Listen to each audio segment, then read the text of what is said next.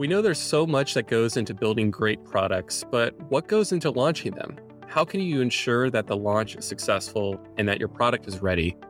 Keep listening as today we're going to explore preparing for and launching products. This is the Product Manager Podcast, the voices of a community that's writing the playbook for product management, development, and strategy.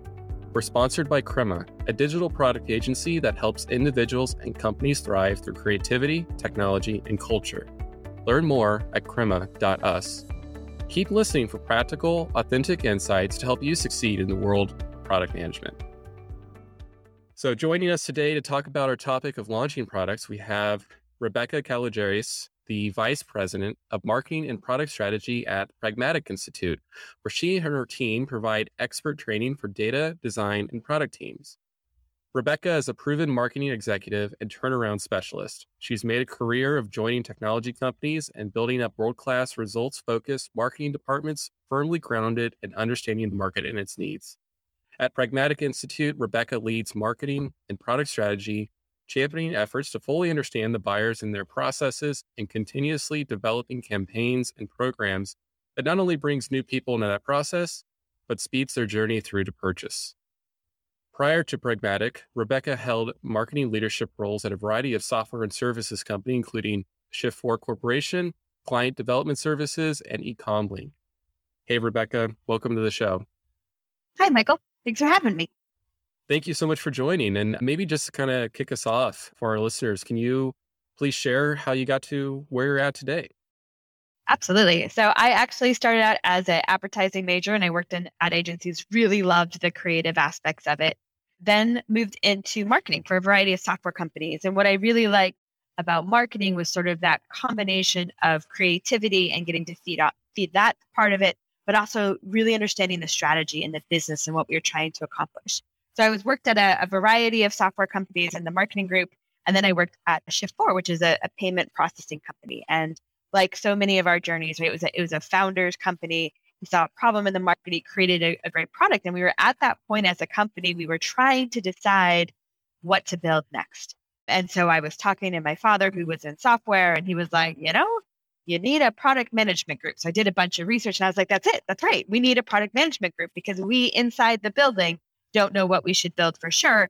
But out there, let's figure out what the next problem to solve is. So my CEO was like, yes, go build one of those. And I was like, yes. And I was like, I, I don't really know how to do that. So I went and took training. Again, my father had taken pragmatic training in the past. I recommended it and, and I'd gone on taking it, and it just sort of changed the way I looked at both marketing and product management. And then I took what I learned there at several different software companies, and it really changed the trajectory of my career as well as sort of the trajectory of the products I worked on. And I was so so passionate about it. I, you know, had my little manuals and books from the first class, and I took it in every desk. And then had the opportunity 10 years ago, actually, to join Pragmatic, that they were looking for someone to head up their marketing department. And I thought, man, it is not very often that you get to join a company and market something that you're you're really passionate about and that you know really works, right? For mm-hmm. me, there's like pragmatic where there's like Diet Coke. And, you know, yeah. I don't want to move to Atlanta. So pragmatic became the absolute perfect place for me to work. And that's how I got here. And then in the 10 years I've been here, we've been acquired, we've acquired companies, we've grown a lot. So it's been a great deal of fun. That's awesome. That's a really cool story.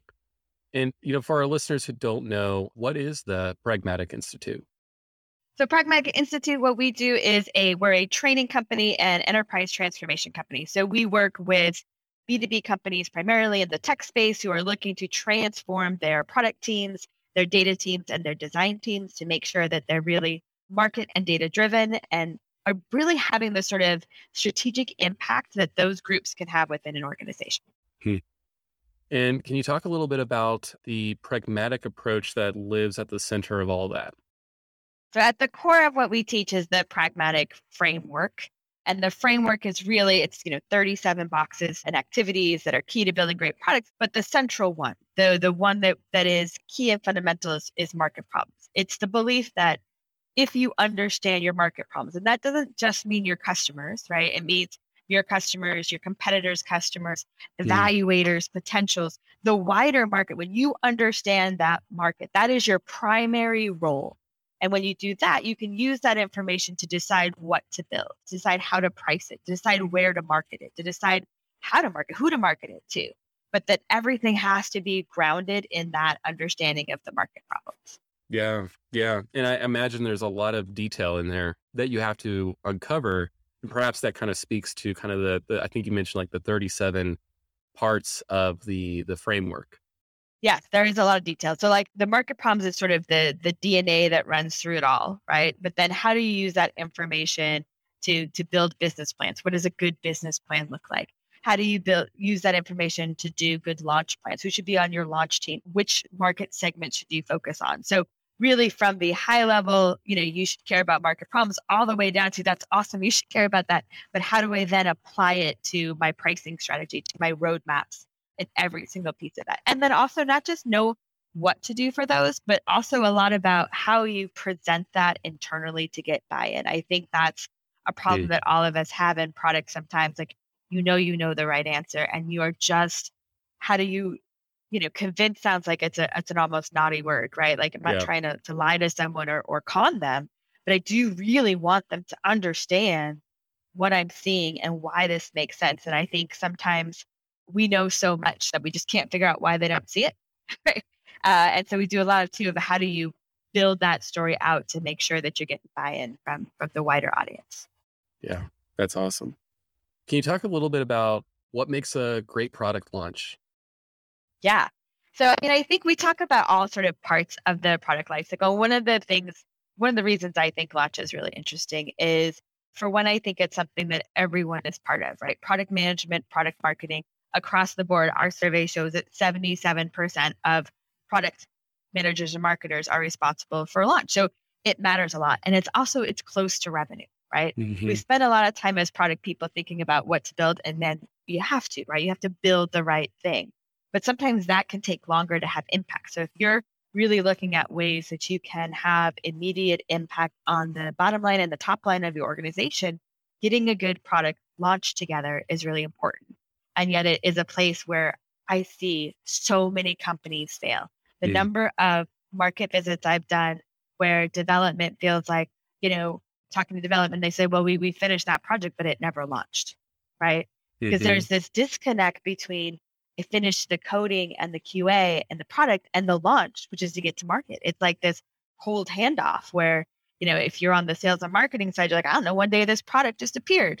Yeah. and, and we were not ready to sell it. And then you're in development and product, you're really frustrated because you put a lot of effort into creating it. So one of the things we really focus on is making sure you have the right launch focus and the right launch communication. So that is, and break that down a little bit. So that is making sure you have really, really clear goals for this particular launch.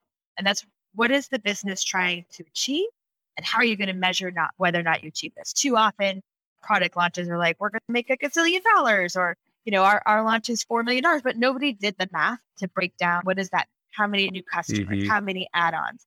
Making sure you have a really strong revenue metrics that you've broken down all the way through the process. So how many purchases that going to need? How many leads is that going to need? To know whether or not that's attainable and to know early on whether or not you're going with it and then, so, so that's what, what is the business trying to accomplish? Clear goals. And then it's really identifying the right strategy for meeting those goals. So that is the several parts of that, right? So I know that we want to hit $5 million, or I know we were trying to raise awareness in this and this measurement. So then how am I going to do that? So that's right target and right market segment. I think too often because you're launching something and it could be good for everyone, that sort of becomes the segment you focus on right? Everybody could use it. But I think a really successful launch focuses on a particular target for it, right? So we talk about, you know, is this a share of wallet launch? Am I going first and foremost after existing customers and trying to add on? Or is this a wedge launch? I'm trying to take, I'm trying to, to get a little piece of my competitors' customers with this new product. In the long run, you know, it may be both of those things, but really focusing in on what's the specific target and specific segment, as well as a specific launch approach early on so that it is a targeted launch. That's going to be the first step of your launch. Again, it doesn't mean that's the only thing you ever do. If this is a share of wallet launch for your customers in the US, that's where you're going to start and that's where you're going to put specific metrics. But you're like, not, it's not where you're going to end, right? You're going to go through other segments and go through. But to be successful for the initial launch, it needs to be targeted. Yeah, it's, it's, it's, interesting. You know, and I think just kind of from what I'm hearing so far is you're you're talking about the you're talking about the handoff of like working on products from a development standpoint, goes through QA and then launch, right? Question mark. But where you're talking about the the real value of focusing on the launch comes from is from the kind of the business and the marketing side. And maybe if I'm if I'm hearing you right, you you kind of alluded to there's a lot of teams that maybe aren't focusing on that very crucial component towards what can make a uh-huh. successful product launch. Yes, I think, yeah, no, I think that's 100% correct. It's both the focus of the launch and then it is the communication. I think the communication is really important and it's both early on as the product is being developed. Where are you bringing in your go to market and your launch team? What, how, how they need visibility early on and what's coming in order to create these plans. But then also once you've established what is the, the sort of the strategic goal, the strategic approach for your launch, you need to communicate that throughout the organization because, you know, a launch isn't about a product being ready, it's about the whole organization being ready. So that means constant communication across, hey, this is where we're focused on, this is the story of the launch, this is what we're doing. That means that development needs to be on board. It needs sales obviously needs more. That's going to be one of your biggest pieces that you want to uh, coordinate with marketing communications, absolutely. But even things like finance, right? Are they going to have to are there going to be different invoices? Is customer support ready to answer these kinds of questions? It really is organizational wide. And so it's organizational readiness just in terms of your own internal checklist of what must be done. But just as importantly, if you're leading that launch, it's making sure that across the organization, they know those goals, they know the strategy, and they're all kind of singing from the same book, as they say, so that everybody in the organization is really focused in on on the goals. So there's a lot of, you know, cross departmental collaboration across the organization that has to happen yes. for this to be successful. So in your experience, what's the best role to kind of facilitate that collaboration? It's a really good question. And I don't think it's necessarily consistent in every organization, right? So I don't know that it's the right title that matters. And I think I think frequently though I do see it in product marketing but it, it's not i think the important thing is who's ever leading this role has a strong understanding of all of the different pieces that go into launching a product right and i think where you get into trouble is if you have someone who who isn't as aware of the you know they, they don't necessarily understand what support may need to know and when or they're not taking into account to ask the questions it's okay if you don't have all the answers but you need to know you've asked those questions so someone with a strong cross-functional bent someone with strong project management skills. There's no question. There's a big part of it that's there. And someone who, because no matter what title has it, it's really someone who has managerial authority against all these players. So it does need to be someone who can sort of peer lead and also inspire into action because you're going to be trying to see, get them to see the vision, trying to keep them on track without necessarily hard authority and being very aware of all of the operational members and functional teams that go through. Mm. So I think those skill sets are more important than the titles. We do see in our in our surveys a lot that it is the product marketing manager or the product manager, but I think it's a team that leads it first and foremost. But also, like I said, those skills are more important than the individual title. Yeah, no, that's that's fascinating, and I, I, definitely agree in the the focus on on skills over title. Just having partnered with a lot of organizations, it's so fascinating to see when people can rise to the occasion to maybe facilitate those types of challenging hey, we got to align all of our resources and time around this one product launch.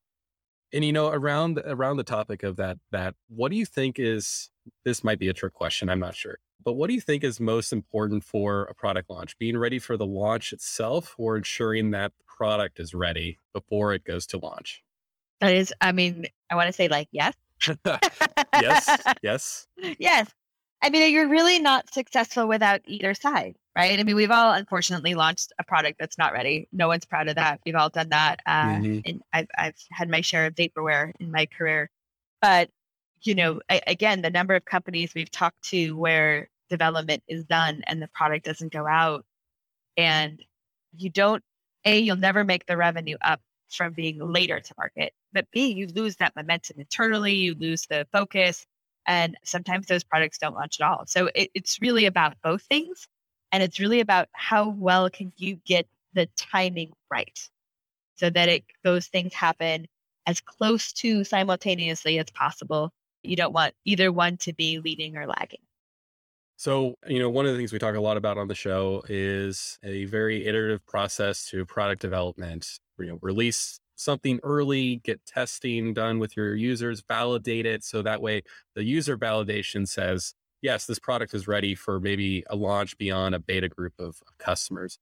Is there anything like that considered in the pragmatic approach, or is there kind of like a philosophical line that the pragmatic approach has either for or against that?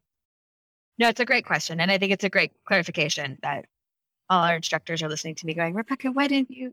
Uh, no. no, but exactly. There are releases and there are launches. And particularly when we're thinking agile and continuing release, that's a really, really important part of the process. And, and sometimes, so there's the internal releases like that, which wouldn't necessarily be part of a launch plan. So that's two different ways, right? When it's when it's larger market ready, then you maybe have a bigger launch. But also, all the things we release don't need a launch necessarily, right? The way we do with software today, sometimes I may release the functionality, it may actually be in the product for a while before I launch it to the market because that feature by itself isn't maybe a remarkable launch, right? Maybe it, I mean, it's an important feature, but maybe it doesn't have all the components that it's needed to solve a particular problem that is noteworthy to the market. So I may, so two of, so let's say there's three features that need to be get done so that I can support more robust language characters. And two of them are released because that's part of the process. I may not launch it to the market until that third one's released, right? So the launch itself in that case is really much more about the packaging and messaging of it. And I would hold on that till all of it comes through. So again, different size of launches and release have different levels of marketing efforts and campaigns and go to market pieces. And that's also true with sales and support too, right? The continual release is, is so important for us in keeping products up to date and being responsive. But there can become a certain amount of fatigue, right? If we're announcing all these things on a regular basis and sort of disrupting the pool for our non uh, beta members. So there, I think we see a lot of that where there's continued release packaged together when everything involved in solving a particular problem or helping people reach a particular goal is ready. And mm. that's really when the market launches done. Nice it's always been just fascinating to me, like playing with some of my favorite you know, software products over the years, how there's kind of so many varying levels of releasing something. Like, as you mentioned, there could be features out that I'm not even aware of as a user for months. And then it's, there's, there's a big announcement. Hey, we've been just kind of piloting this stuff and it's been there this entire time. And it's just like, that's, it's, it's so fascinating how you can I think, kind of separate the widget, so to speak, of the product from the marketing and the the launch itself. Absolutely. And I think, I mean, I think that sometimes people underestimate how much a move to agile and continue release changes the way we market and launch things, right? We're very aware of the changes of that in the in the development process, in the QA process, in the product management process. But I think sometimes like there's a big the really successful marketing departments have really shifted the way they work in order to be able to to both get the the the big announcements they want and do the the pieces right? Their whole rhythm has changed. You know you don't have a year to plan a launch. So it's it's a really interesting thing. And it's also really interesting. I've certainly talked to clients where there is friendly we'll call it friendly disagreement internally about what a particular launch and whether it is noteworthy mm, right? Yeah. And so there, obviously, the answer is doesn't matter to your to your audience and your market. Find out from them. But it, it's interesting to see. I would love to be behind the discussions of some of the you know companies that lead have the leading apps installed on billions of phones. You probably can think of them that have the app updates, and it's always just bug fixes and improvements. And then like two weeks later, you see, hey, this big blog post from that company. It's like here's this major new feature that you can access right now if you open up the app on your phone. And so it's kind of, you know, I think just one of those day to day examples I think of to what you're talking about. One of the things I'm curious about is just, especially for our listeners, what are your biggest tips and considerations for planning for a launch? I mean, I think for me, it's focus. We've talked a little bit about this, right? It's focus. Your launch cannot be everything to everyone, and there is a big temptation. The more excitement there is about the the new offering, the new product, the new feature, the more temptation there is going to be that this is the end all for all and all.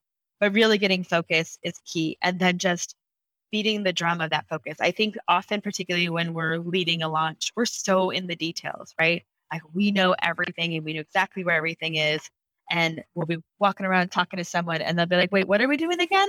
And you're just like, I mean, I've told you at least three times, right? Like that's your internal response, but that's because we're living and breathing the launch. And everyone here is already working on the next stuff or they're doing support for the previous stuff.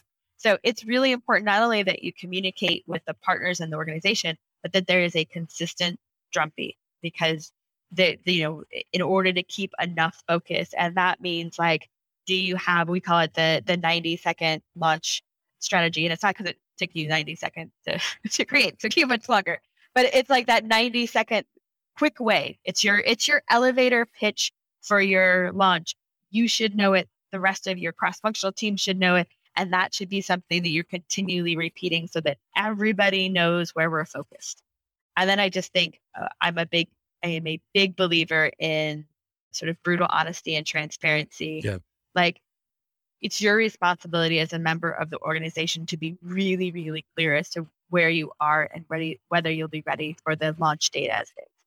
It's, I would much rather communicate early because there are things we can change if we know early. But if you surprise me the day before and you're like, oh, actually, we didn't do that part, that's problematic. So just being honest with each other uh, helps us organize towards a launch. And, you know, if I'm a practicing product manager in an organization right now, we haven't really given much thought to launch strategy. Are there any like major red flags that I should be looking for of like, hey, this is something that I need to look into investing more into because I'm observing this within my team? Yeah, I mean, I think if you're an organization where there are many launches at once too i think one of the red flags is trying to build some consistency around messaging and processes. It sounds really like obvious but i think too many times we see each each product or each team or each launch owner doing it differently. And so if you're doing it differently and i'm doing it differently then michael our partners in there are going to have zero idea what to expect from us or what's expected of them and so to some extent, just like let's have some standardization is is a really good piece. I think again, are your goals for your launch realistic? Do you have clear communication paths with the, the organization and clear sort of milestones to check in? Like we should be here. If we're going to do this, then we need to be here by here is a really important piece. And just do they really like when you're product and you're in, your stand-ups and you will know exactly what's happening does the go-to-market side of the house have visibility? What is your connection points in order to make sure that they see what's coming down the pipe yeah. So communication um yes. communication which yes I, I, agree. It's it's something that is surprisingly uh it's easy it's so simple but it's so easy to kind of fall to the wayside and not be prioritized it is. And again, I think we often think we communicate because we told them once. And we told them once brilliantly, right? Mm. Because probably a wonderful PowerPoint that went with it or a memo. But there, you know, there's just so much other items going on. So have you told them enough is part of it. Yeah. So given your given your role at Pragmatic, one of the things I was curious about coming into the show recording was how do you approach training and mentoring? Ah, so, you know, that's a great question. So, working for a training company, you certainly do understand the importance of training and the importance of kind of getting everyone to speak the same language. So, we do even even everyone in our organization goes through our own training courses. That's always helpful. But then we do have set training budgets, right? So we do external training and then we have a pretty a pretty strong mentoring program. It is not super formal, but we have onboarding buddies and you have cross-functional buddies. So you have onboarding problems buddies to help you kind of learn, you know, where we used to say, like, where's the ice maker? Now we're all virtual. So I don't know if you have an ice maker, right? It's all those sort of like hidden things, but then really cross functional pieces. And then we have a lot of opportunities within the marketing and product group in particular. That's not fair. They may do it the other groups. I'm not as aware of those. So I'm sure they have the programs as well. But we do sort of bi weekly knowledge sharing sessions where the different leaders come in and kind of share out with the wider team. So really trying to build that cross functional piece. I think the more as a as a leader that you can build in a culture of mentoring both you mentoring out which for me is like one of my favorite parts of the job so that's always fun but also building that same belief and sort of passion for doing it within my next layer of reports is really where I think I started to see the most dividends, right? When I was trying to carry the full load, well, that there's one piece, but when you see that sort of whole discipleship, that's a terrible word for it, but out there where everybody's thinking about that mentoring and bringing it along, it's been really watch, fun to watch that impact grow. That's awesome. And I, I also just really appreciate the cross functional emphasis of of the approach to training. It's something that is, you know, surprisingly not there in a lot of the other trainings that I've I've gone through. And that can I think just lead to maybe a more empathetic and collaborative approach to everything, including product launches. Absolutely. Because I, I do think, you know, I think the empathetic thing is key, right? We talk about it all the time with our market and really understanding them, but all of your your partners internally, I mean, you can almost have a persona in your head for them, right? How do what do they care about and why does it matter? Because that changes how you approach them and talk to them and partner with them. And also I think the more and more companies are virtual, some of that sort of cross-functional stuff you just got like walking through the kitchen when we were kind of going mm-hmm. up in mm-hmm. our careers, you have to find ways to intentionally build that in because they're not going to run into finance in the kitchen and say, "Oh, you're closing for the month." How's it? You know. Yep. So how do you build that in with intention? It's something that we continue to try to figure out how to do better and better. Yes. Yes, I completely agree. Awesome. Well, hey, before we wrap up, I'd like to ask some personal lightning round questions, if that's okay. Sounds fun. Awesome. First, which of your personal habits has contributed most to your success? Uh, I would say curiosity. Love it. Curious about everything. New car, I will press every button in your car. Yeah. and that absolutely pays dividends and, and products. Yes, I absolutely agree. What is your favorite tool that you use regularly? I am going to, you know, I'm going to say Monday.com. Awesome. Our project management tool. I both love it and hate it, as is often the case. Every, every, I feel like every project management tool is that way. Um, yes. So it's yeah. pick your favorite of, of that. Yeah. And lastly, for someone at the start of their product journey, what is one piece of advice that you would give them? I would say let your passion shine. I think so much of what we do is we sort of lead by influence. And the passion is also what we talked about with the curiosity and all of that. People get excited about that. And more importantly, you're excited about that. And if your passion is coming through and you're really letting go, it's it's it's fun that way. And then you can help other people have fun. Yeah. You can get a lot done while having fun. That's my firm belief. You can get a lot done by having fun. Those are really great words of wisdom, I think, to wrap up on. Thank you, Rebecca, so much for joining the show today. Thank you, Michael. So, for everyone listening, you can uh, find out more about Rebecca on LinkedIn and you can learn more about the Pragmatic Institute at pragmaticinstitute.com. Again, thank you so much for joining, Rebecca. I've certainly learned a lot today on product launches and just a really real pragmatic approach to them. Thanks everyone for listening and be sure to leave a podcast review. Let us know what you think. And if you haven't already, please follow and join our community over at theproductmanager.com. Thank you.